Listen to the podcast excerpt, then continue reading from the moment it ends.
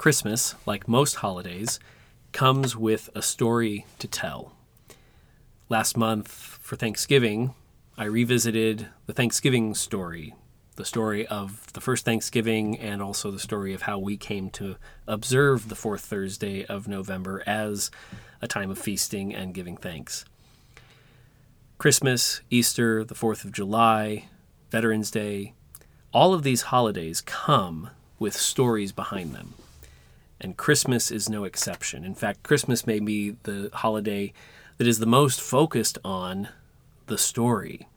And it's a familiar story. It's a story that we even put out models of in our homes as one of the central decorations a nativity scene.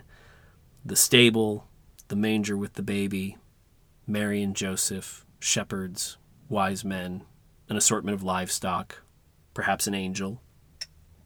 These are standard features, and they tell a story that on one night in Bethlehem 2,000 years ago, this assortment of personages and animals and spiritual beings gathered to witness the birth of our Lord and Savior. It's a compelling, beautiful scene.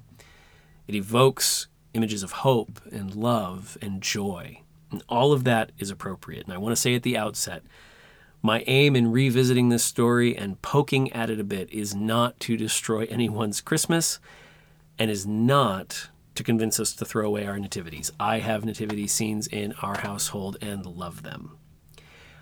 My hope is simply to reorient us to the text and the story itself so that we, not, we do not mistake the ways in which we remember the story for the story in its reality. So, most of what's in a nativity scene comes from assortment of texts. There's no one passage of scripture that displays the nativity. So, that's the first thing to get straight away. And most people understand that the wise men and the shepherds did not show up on the same evening in Bethlehem. The story of the Magi or the wise men is recorded in Matthew's Gospel, is situated in a very different time and place from the birth story that Luke records for us. And of course, Mark's Gospel doesn't record a birth at all, and John only makes passing mention of the fact that Jesus was born. So our Gospels have uneven accounts that cannot be neatly stitched together into a single scene. But the Nativity stands for something that the story represents, which is the narrative that Mary and Joseph come screeching into Bethlehem with Mary about to pop. And we seem to have a big debate over whether Mary was riding a donkey or walking, or they had a wagon or a cart, or they were both on donkeys, none of which the text speaks to at all. But that upon arriving in Bethlehem, there's no room for them anywhere, and so they are shuttled out to a barn. And that that very night, Mary gives birth to Jesus. Those are the details that I want to interact with. I'm not so interested in the wise men and the shepherds and the angels and what livestock, if any, happened to be present. And there certainly wasn't a little drummer boy. Let's just get that out of the way at the outset. And so I want to read for you the passage from Luke 2, verses 1 through 7. In those days, a decree went out from Caesar Augustus that all the world should be registered. This was the first registration when Quirinius was governor of Syria. And all went to be registered, each to his town. And Joseph also went up from Galilee, from the town of Nazareth to Judea, to the city of David, which is called Bethlehem, because he was of the house and lineage of David, to be registered with Mary his betrothed, who was with child. And while they were there, the time came for her to give birth. And she gave birth to her firstborn, and wrapped him in swaddling cloths, and laid him in a manger, because there was no place for them in the inn. It's a familiar passage. It's one that we read and tell.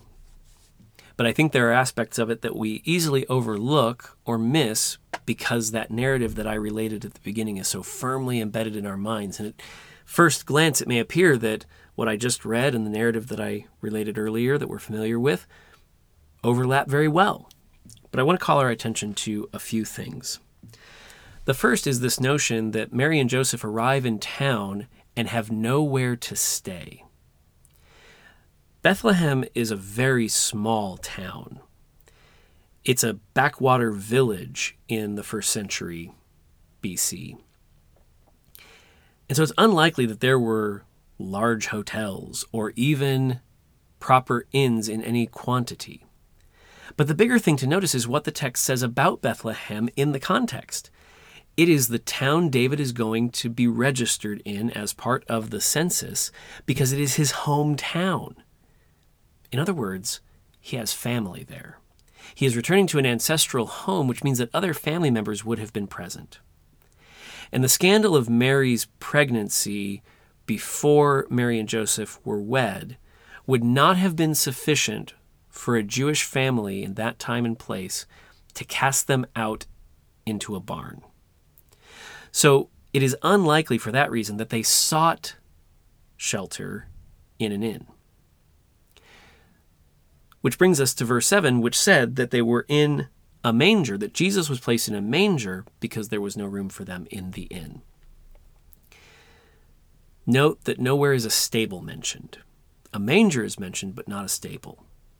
The manger is mentioned because there's no room for them in the inn. The word for inn there is a word that literally means guest quarters or guest room. It is used a few times in the New Testament and once more in Luke's Gospel apart from here. And it is in the context of the upper room, the guest quarters that Jesus and the disciples eat the Last Supper in, as well as the upper room in Luke's other book of Acts, in which the believers were gathered together on the day of Pentecost. It can stand for a place that you pay for lodging, such as an inn. But Luke has another word that he uses in the only instance where it's clear that he means what we would think of as a hotel. And that's in the parable of the Good Samaritan, when the Good Samaritan takes the wounded traveler to an inn and pays the innkeeper. There is no innkeeper here, and because of Joseph's family connections, it is most likely that what is being described is that in the guest quarters of the home that Mary and Joseph stayed in, there wasn't sufficient room for them, and so J- Jesus was placed in a manger. The guest room in a first century house would have been on the upper floor. That's why upper room or guest room are interchangeable translations of this word. On the ground floor in an ancient home, there would have been feeding troughs for animals. The house may have been raised up off the ground so that animals could come in through a back door uh, at the ground level, and the manger would be in the floor of the house raised up so that they could eat out of it. People lived in much closer proximity to their animals in ancient times than we are accustomed to. But think of this like a dog dish on the floor of your house for your pet, or your cat's bowl, or whatever animals you may keep in your home.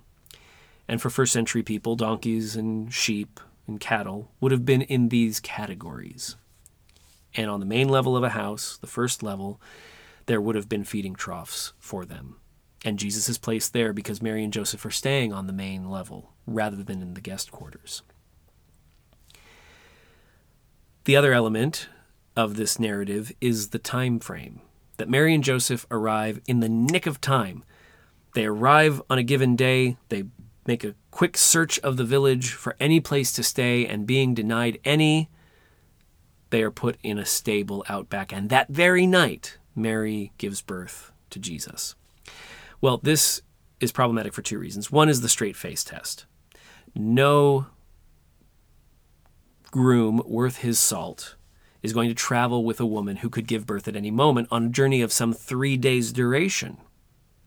He had plenty of notice about the census, either to travel after the birth, if that was too urgent, or to leave in plenty of time for Mary to have the child long after they arrived, which is obviously the case here. So there's a straight face test component of this understanding that they arrive in town and moments later Mary's giving birth. But the other is a linguistic problem.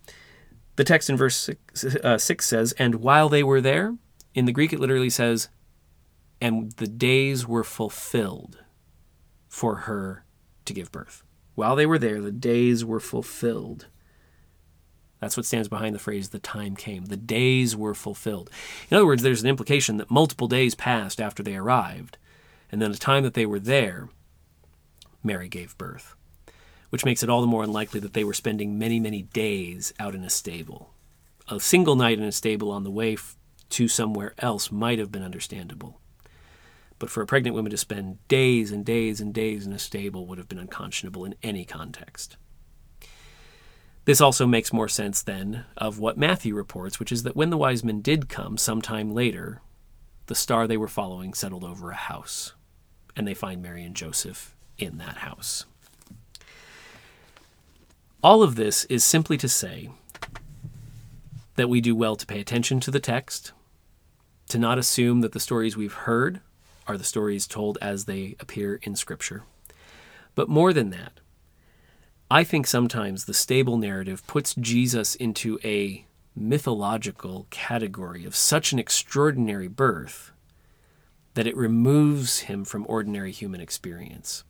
I think the scene of Jesus in a house bustling full of extended family in a compressed space and under a bit of stress and a birth with the household animals present puts Jesus right smack dab in the midst of our very ordinary, everyday realities.